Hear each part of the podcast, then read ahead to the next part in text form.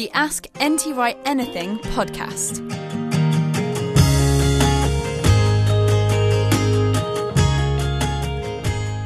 Hello and welcome back to the show. I'm Justin Brierley, apologetics and theology editor for Premier, sitting down once again with Tom Wright to ask your questions here on the podcast. And it's brought to you by Premier in partnership with SPCK and NT Wright Online. And today's show is on your questions on Bible translation and the difference it makes sometimes, uh, depending on the way you translate certain parts of Scripture.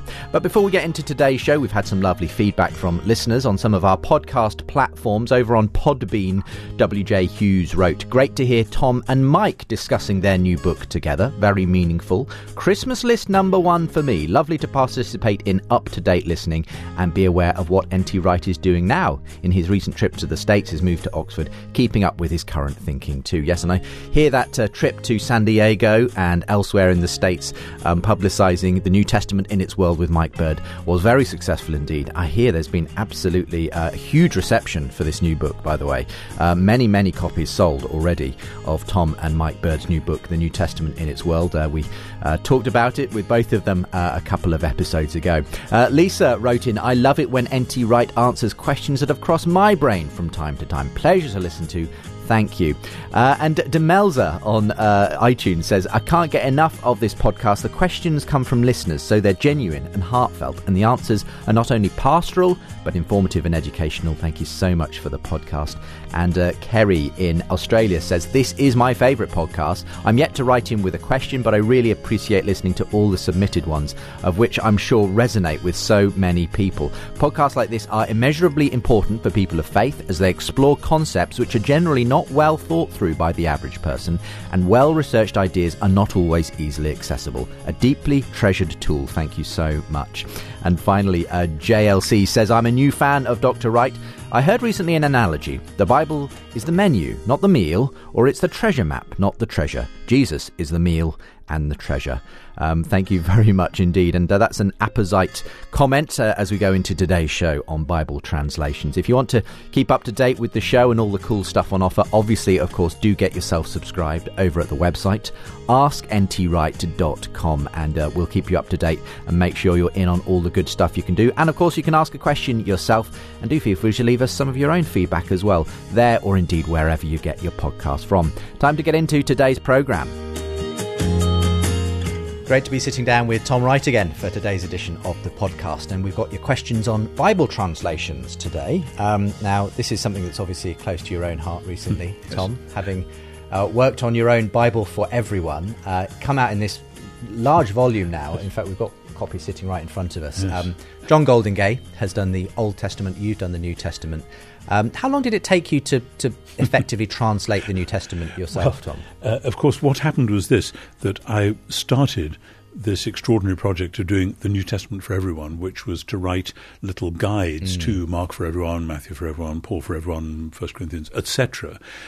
And the publishers said to me right from the beginning, are we going to include the text of the New Testament in these little books? Mm. And we thought about that for a minute and decided we had to because the point was that these would be the sort of things somebody might read on the bus Absolutely. on their way to work.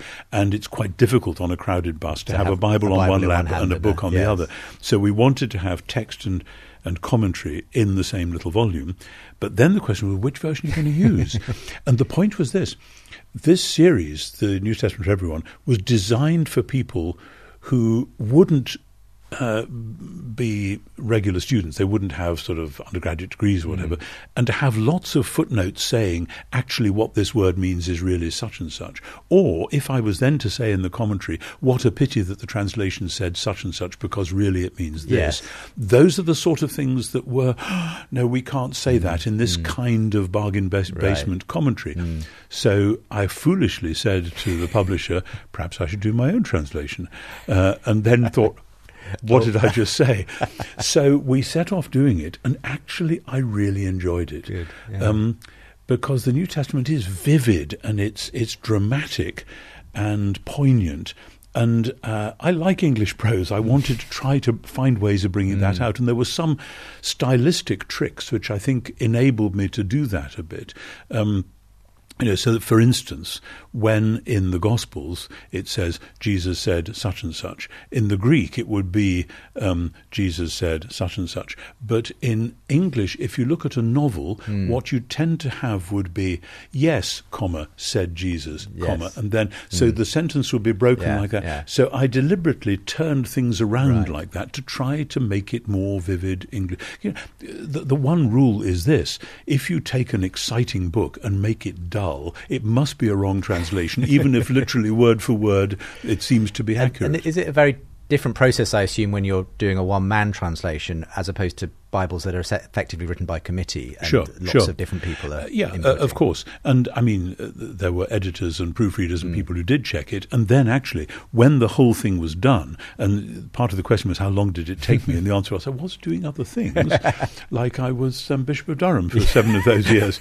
But so I started in the year 2000 with Mark and Luke, and I finished. Um, on the cusp of 2010, I think it was New Year's Eve 2010. I did I did Revelation, so Right. it was it was 10 years while Yeah, doing lots while yeah. being a bishop and lots of other things.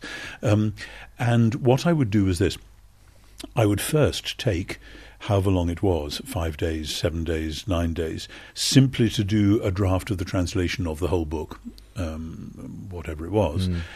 And then I would put that to one side, and then.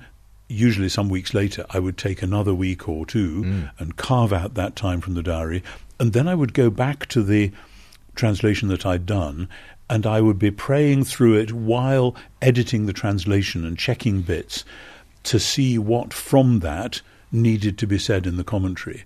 And so the two would be interacting with each other, and then I would write the commentary. And then finally, we pulled all the translations out, and it turned into It this turned little into the New Testament which then turned into So the the, the um, Bible for everyone. the New Testament Absolutely. version of that. Yeah.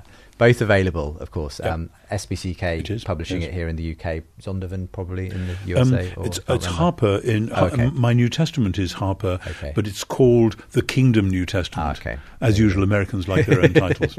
Well, look, um, we've got um, one uh, American Yeah. here uh, on a question. Says Christian, who's in Green Bay, Wisconsin. Um, well, we've already answered the first part of your question, Christian. Why did you choose to write your own translation of the New Testament?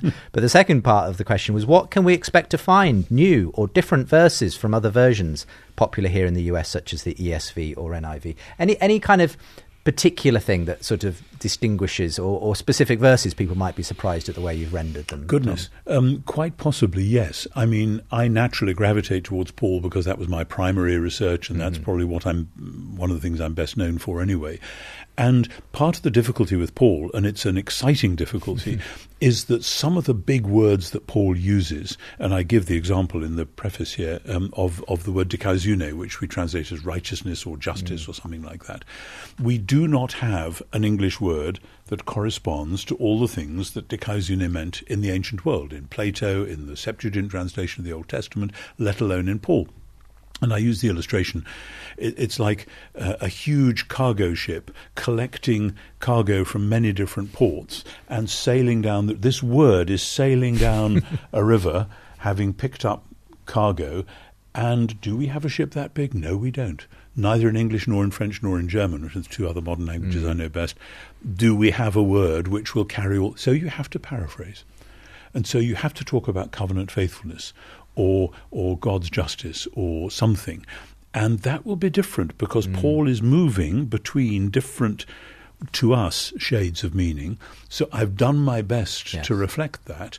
And so there's a constant to and fro between what I discern Paul to be saying when he's alluding to Genesis 15 or Isaiah or whatever, uh, and how we could say something like that in English. That's really difficult. Reese in New Zealand asks, um, and also so does Ruth in Westwood, um, New Jersey, actually. Same question from both of them. Why, in your version of the New Testament, is the Holy Spirit spelt in lowercase? uh, and uh, Ruth also adds, um, I'm bothered by it, by your breaking with tradition and not capitalizing Holy Spirit, as in Matthew 1, verses 18 and 20. I know the original Greek text did not use capital letters there. Is that your only reason for not doing so? Actually, a lot of the early Greek texts were in block capitals. Right. Um, s- some of the earliest manuscripts are precisely in, in what we would call block capitals. But um, th- this is the sort of question that could only arise within an English speaking world, because it's only, I think, in the English speaking world that we have had the convention of using capital letters when we want to emphasize this word. And older um, Christian English in 16th and 17th century used to have not only God, Holy Spirit, Messiah, etc., with capitals, but also any pronoun related to his. them. So who, Yeah. his, Yeah. etc. They would all mm. have mm. capitals, and that continued until the mm. middle of the last century, and then it started to sort of quieten down. For me, this is there's two things going on here.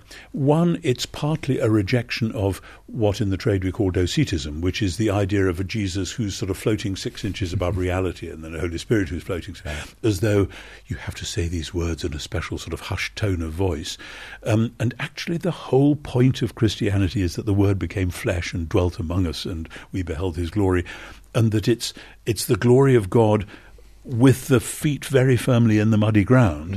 And that any attempt to say, oh no, we've got to use capitals for these because that makes it sort of religious and special, um, I have a kind of an allergic reaction to that on, on good theological grounds. But here's the second thing. In Paul's world, um, the word pneuma, which is the word we translate wind or spirit, um, was a very common word in spirituality, in philosophy, in psychology, in um, uh, meteorology, whatever. And uh, when Paul talks about the pneuma or the hagion pneuma, he has no means of differentiating it by using uh, a trick of, of orthography like that, of just making it a different thing. In other words, the Holy Spirit, as far as Paul and John and so on are concerned, had to make its way in a world where there were many pneumata, many spirits. And uh, Paul trusts that that will happen. And that's part of the game, discerning the spirits and to cheat, as it were, by giving this one the capital letter so we all know, we all feel comfortable. I, I think that, that rather sort of That's misses interesting. the point. I mean, I, I just picked up a copy of just to check for yeah. myself, but you obviously do use capitalization for, for God and Oh, yes, Lord yes. Jesus and, and those sorts of. So why why in Well, that case is it valid in, in I'm the not case sure. of the Holy I'm Spirit? not sure. I mean, I do. Yes, I just opened at random here, and and Lord, and that that may be. If I was doing it again, I might actually want to do the same with Lord, because Okay. Kyrios, we're in a world of many Kyrioi, Right. many lords, Okay. as he says in 1 Corinthians eight, um, and. Uh, uh, be interested to know what I do with that. yes, there are many gods and many lords, but for us there is and one Lord, and I've then capitalized Capitalised it. it, right. I think I think I might might want to change that. That's now. interesting. Um, Okay. uh, uh, but but but I want to say th- this is not you know if you're in German, every noun has a capital letter at the beginning Right, of it. yes. So in German, the, the Holy Spirit is Heiliger Geist, Hmm. and Heiliger has a small letter because it's an adjective, and Geist has a capital Right. letter because it's a noun. There's nothing whatever to do about theology. Uh, A, a Pferd, which is a horse, has a Hmm. capital P, you know, etc., etc. So th- this is a perception of. Um, usually, sadly, the the, the monolingual yeah, and, and, English- and, and, English speaker. and in a sense, a perfect example of the way in which obviously we are always working from translations of um, what was originally written down in Greek by and large, but which equally was. Uh, if you like, taking what would have originally been Aramaic, often words and those Yep, sorts of yep, things, yep, when, which. Jesus would have spoken. Yes, uh, and I remember Rowan Williams in a sermon ages ago on the celebration of an anniversary to do with William Tyndale, uh, the, the great Bible translator. Rowan said, Christianity has been a translating faith from the beginning. And translation is always a risk because the language, you know, again, people who only speak one language um, or at most two, often imagine wrongly that languages simply have counters. So here is a table, um, the German is Tisch, and the French is Table, and we know what that is. Yeah. But then as soon as you start to get into abstractions, whether it's love or righteousness or whatever, no, these words do not correspond one on one at all. And so one is constantly, and I think this is part of the joke of being human and of being part of a worldwide family called the followers of Jesus. We're going to come to some questions on specific translations. One, one that I had though, I, I was recently Mm-hmm, involved in, a, in a debate with an atheist. I, I normally chair these debates, Mm-hmm. but on this occasion I, we were in Oxford. It was put on by the Christian Union there, and and the main case against Christianity that the atheist had, one of the main cases, was that well, i i why would a god choose to communicate this essential truth through this incredibly you know, broken form um, of of using you know people writing things down two thousand years ago and then it being copied and errors being made and then you know finally we end up with something that might be approximate what what and he said any god worth its salt would would would give you a far more reliable method of communicating this truth. And you know and well I tried to answer that. Firstly I tried to say firstly we actually have quite a good way of getting back to the original text so it's not quite as bad as you're making out. But but equally um I suppose there's that question of, of could God have done it a different way? This seems like a very sort of, you know, prone to us being able to take our own thing from it and Yeah, re, I- I- re-understand a- it. Absolutely. Just like when Jesus was walking around, people um, just heard a bit on the edge of a conversation and misunderstood it, or people saw him and thought he was demon possessed or whatever. And uh, it's the most extraordinary risk. If if there was a sensible God, why on earth would he become incarnate? And why there in the messy, muddled Middle East? Um, and wasn't that a risk that he might have been run over by a camel or died of flu at the age of 19 or whatever? And yes, of course it was. And that's part of the point because. I mean, I, the, the question, which many Christians actually uh, approach things like this as well. uh, If there is a God, he must want da da da da. If there is a God, he would have to do A, B, and C. And I want to say, when you hear that word "must," run for the hills. this is a bad way of doing theology, but as a Christian theology anyway. Um, though many Christians have tried to do it that way, the only way we know about Christian theology, as I argue in that book there, is by starting with Jesus. Paul, um, John says, No one has ever seen God, but the only begotten Son who's in the bosom of the Father. He has made him known. You see that again. How do you translate the Greek? Exegesetor. He's provided an exegesis of him. He's, he's unfolded who God really is. And so the messy muddledness is part of the joy of it. Otherwise, it would only be severely rational mm. people mm. who would be able to be Christians. And most of the world are have mud, muddled, I, I- messy I, lives. I did and try God to make meets that, that point to Yeah, this good. person that, that the particular standard of evidence that you require to believe in God is rather different to many people down the ages. And Yeah, as it happens, yeah. this book appears to have, in a rather miraculous way, spoken to generation upon Well, generation of not- people not only and so- transformed the world. Uh, Exactly, but not only so, but if you look at all the great classical texts, whether it's Plato or Sophocles or Cicero or whoever, our knowledge of those texts is almost in every case based on two or three medieval manuscripts. Our knowledge of the New Testament is based on literally hundreds of mm. manuscripts which go back, in some cases, bits of them, to the early second century, and lots and lots, dozens, hundreds from the third, fourth, fifth, mm. sixth centuries. So the convergence on this text is truly extraordinary, and as is the fact that it makes excellent sense within everything we know about first, the first century Jewish world um, uh, of the time of Jesus.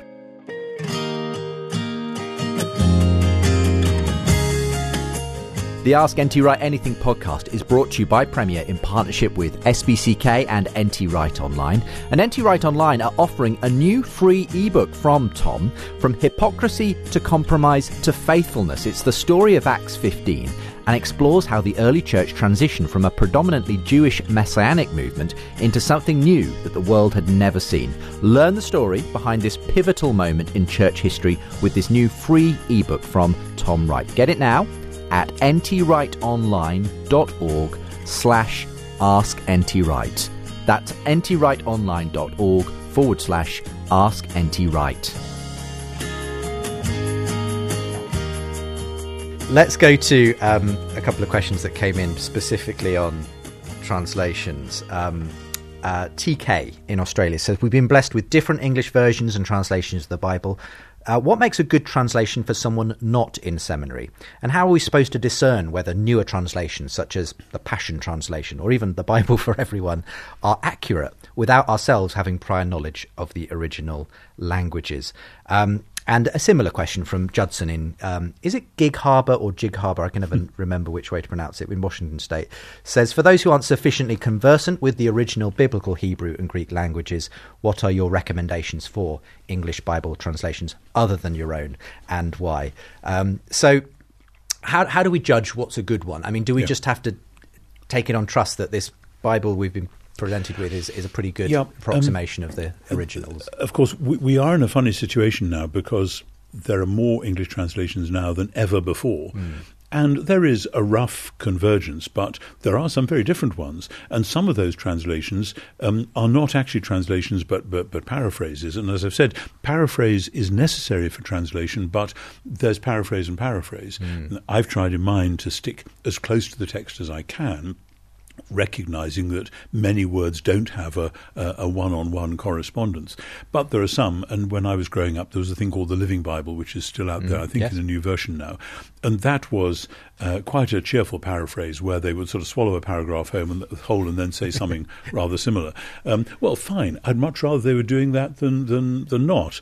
And anything that joggles us out of familiarity, that's the thing. Okay. So I've often said to students and, and people in church who've asked me this question, if you don't have the Hebrew and Greek, and perhaps even if you do, you should have at least two very different translations on your desk.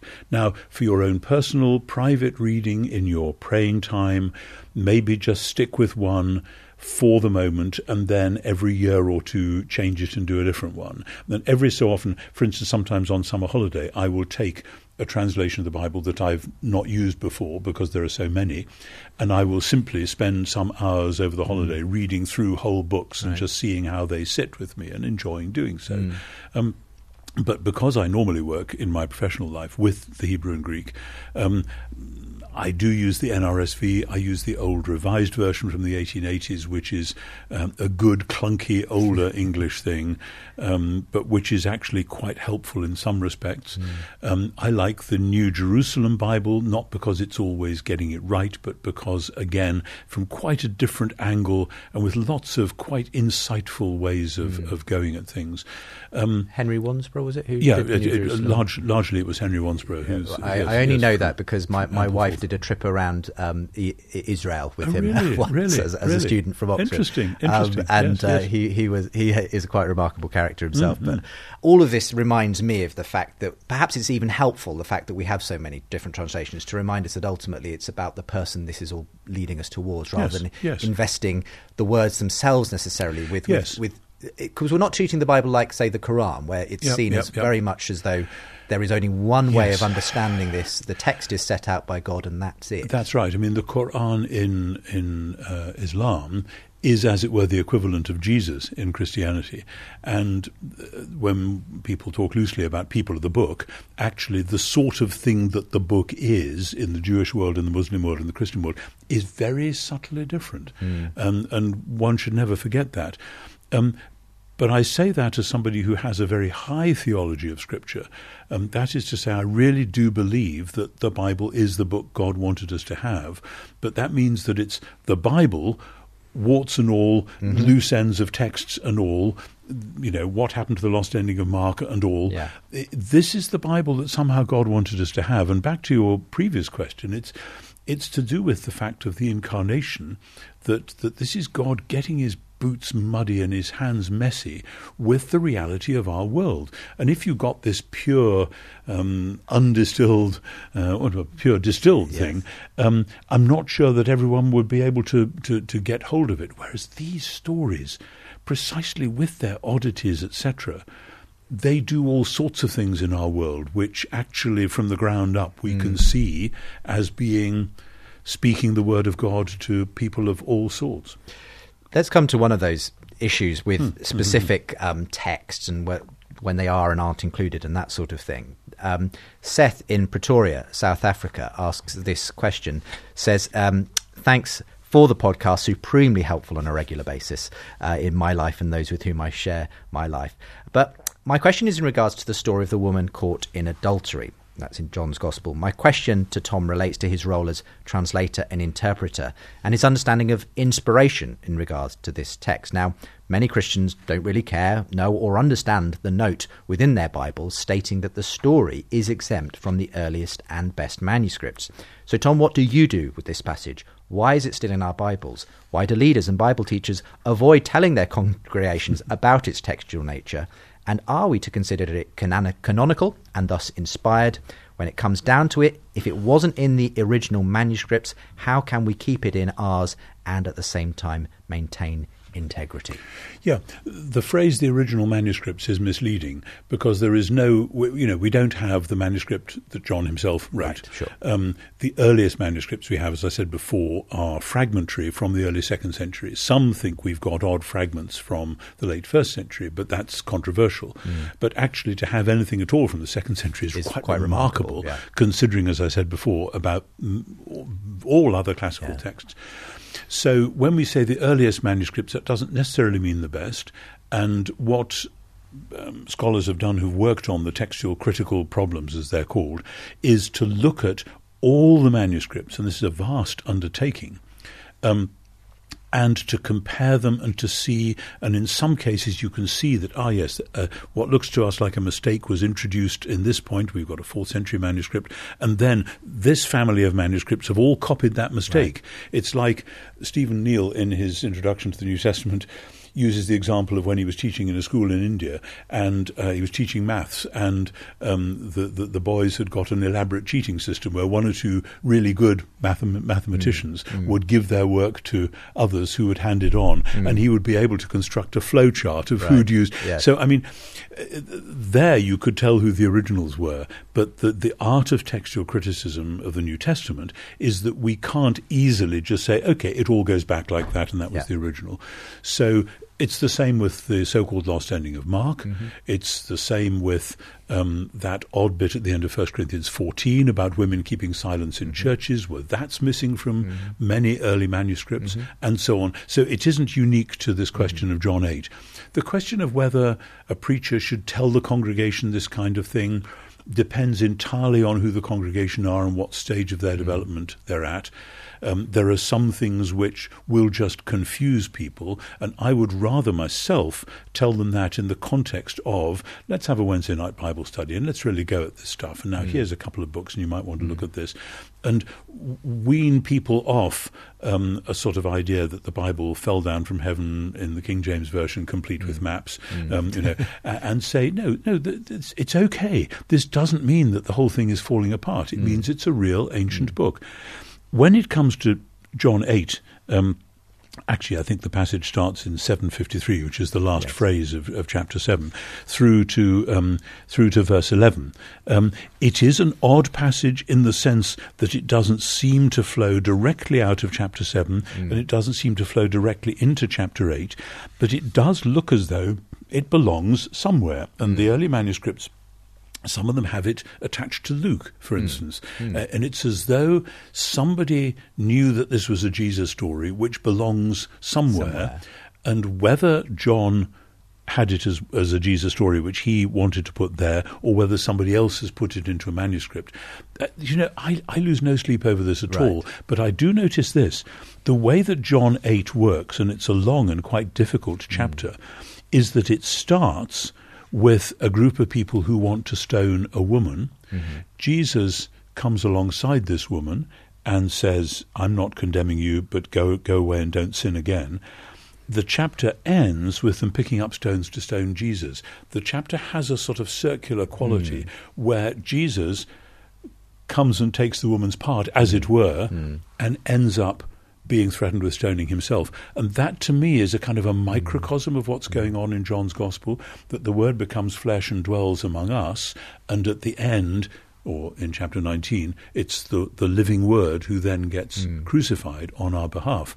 Um, and that makes me think that whoever put it here actually had quite a subtle theological mind here. And we do know that John seems to have had a subtle theological mind. So it's perfectly possible that it is a genuine Johannine passage. And and in that sense, it, when the, this Seth asks, you know, should we regard it as inspired or not? What's what's your what's your answer to that? uh, is it? I, I would say yes, but what? But I would then want to say, let's sit down and talk about what we mean by inspired. Right, sure. Because the same with the lost ending of Mark.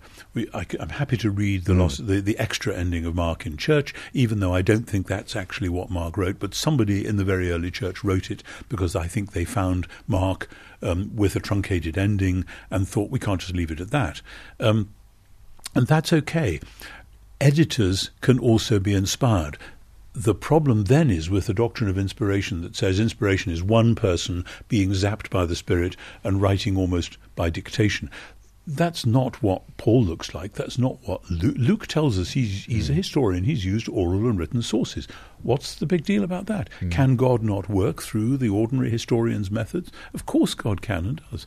Um, sometimes God will give people direct revelations, as in the Old Testament prophecies, but. Um, so let's get our theory of inspiration sorted out, and it's got to be big enough and robust enough to cope with textual variance.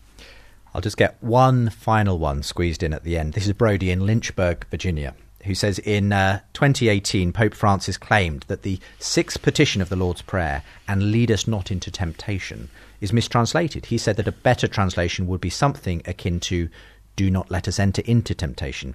How do you render the passage in your own New Testament translation? And what's the theological significance of ado- adopting the Pope's recommended translation? I, I remember there were a lot of, you know, headlines around this Yeah, when, it, when, it, when it happened. You know, lots of people saying the Pope wants to change the Lord's Prayer. Um, uh, okay, so we, I mean, most of us know it actually in the King James version, Yeah, don't yeah. we? You know, our Lead us Father not who into art in temptation. heaven, Yeah, lead us not into temptation, Absolutely. but deliver us from evil.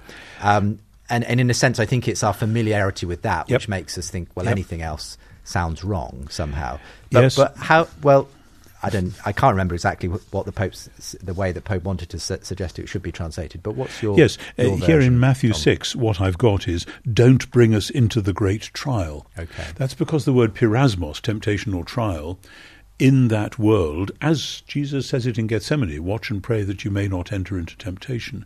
Um, that seems there to have referred to the fact that Jesus knew there was a great trial coming upon the world at the time. We can still pray that because we are promised that we may well go through uh, a terrible time before the final end. And the prayer is that we will not have to bear the full brunt of that ourselves. In fact, for Jesus' followers, it's that they wouldn't bear it at all, that Jesus would take it on their behalf.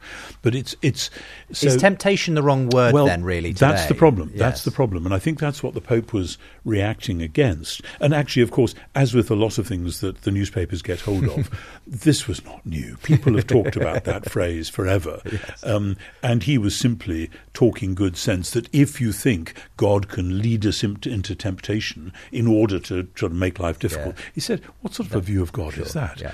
And James, in the letter to James, letter of James, Mm. says God doesn't do that. It's very explicit. sure, yeah. God is not tempted by evil himself and does not tempt people. We Mm. are tempted when we're led astray by our, by our own desires and so on. Um, so I think that the Pope was quite right that if the faithful were thinking, oh dear, God might be leading me into temptation, no, please don't do that, Yes. then that's a wrong view of God. It, it, it's um, it's sort of slightly sad in a way that, that one of the best best known bits of the Bible for most people who perhaps learnt it in mm, mm, school mm, and church growing up is actually not brilliantly worded in that particular moment and can Yeah. can make people confused. But, but, and, yes. but it's it's partly a, a thing we've discussed on another podcast that this is actually a bit where the very specific first century Jewish thing shows through, Mm. Yes. and where you have to wrestle with that to Mm. see how we make sense of it ourselves.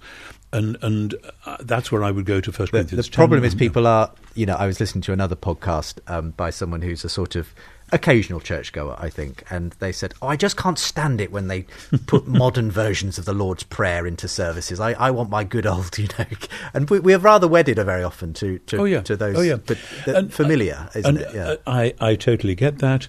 Um, if I go to a church where they've changed the words of one of the hymns, you know, I've known a lot of great hymns from the days of my boyhood, and if you're singing along and suddenly find that some idiot has switched it around, and I think, oh, okay, Okay. I can see why you didn't like that, but actually that was a dumb thing to do. Um, then, but this is a typical seventy-year-old talking. Well, look, um, it's been great fun to talk for the last half an hour on Bible translations. Hope it's been of some help to those whose questions we got to today. And uh, thank you very much for joining me again, you, Tom. Thank you.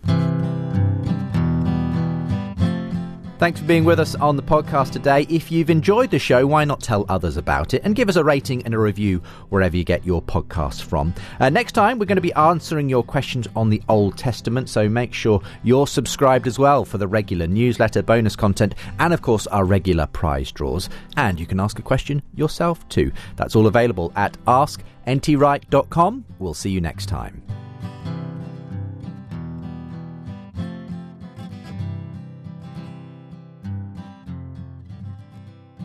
You've been listening to the Ask NT Wright Anything podcast. Let other people know about this show by rating and reviewing it in your podcast provider. For more podcasts from Premier, visit premier.org.uk slash podcasts.